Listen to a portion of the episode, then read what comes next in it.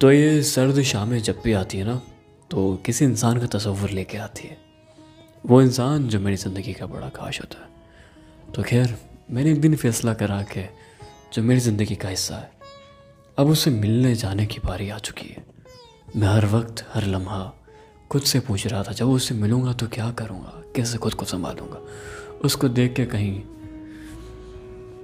खो ना जाऊँ। फिर आखिर मैं उससे जब बात कर रहा था तो उन्होंने मुझसे पूछा कि अगर कभी मैं तुम्हें ना मिल पाई, फिर क्या करोगे?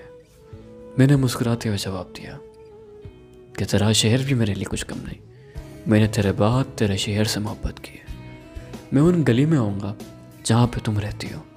उस गली का तवाफ़ करूँगा जहाँ तुम बसती हो।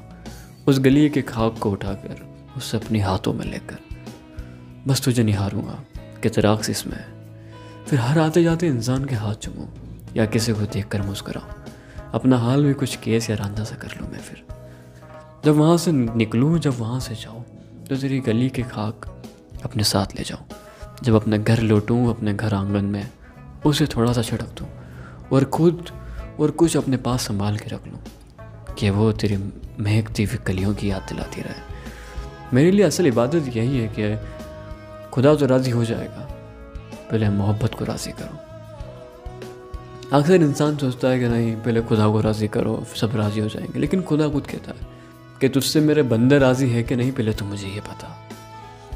मैंने देखा अक्सर लोग नमाज़ें पढ़ते हैं रोज़े पढ़ नमाज़ें नमाज़ें पढ़ते हैं, रोज़े रखते हैं। लेकिन दिल में तो उनकी कुछ और ही रहता है। वो कुछ बातें बताते नहीं ये वही बात। है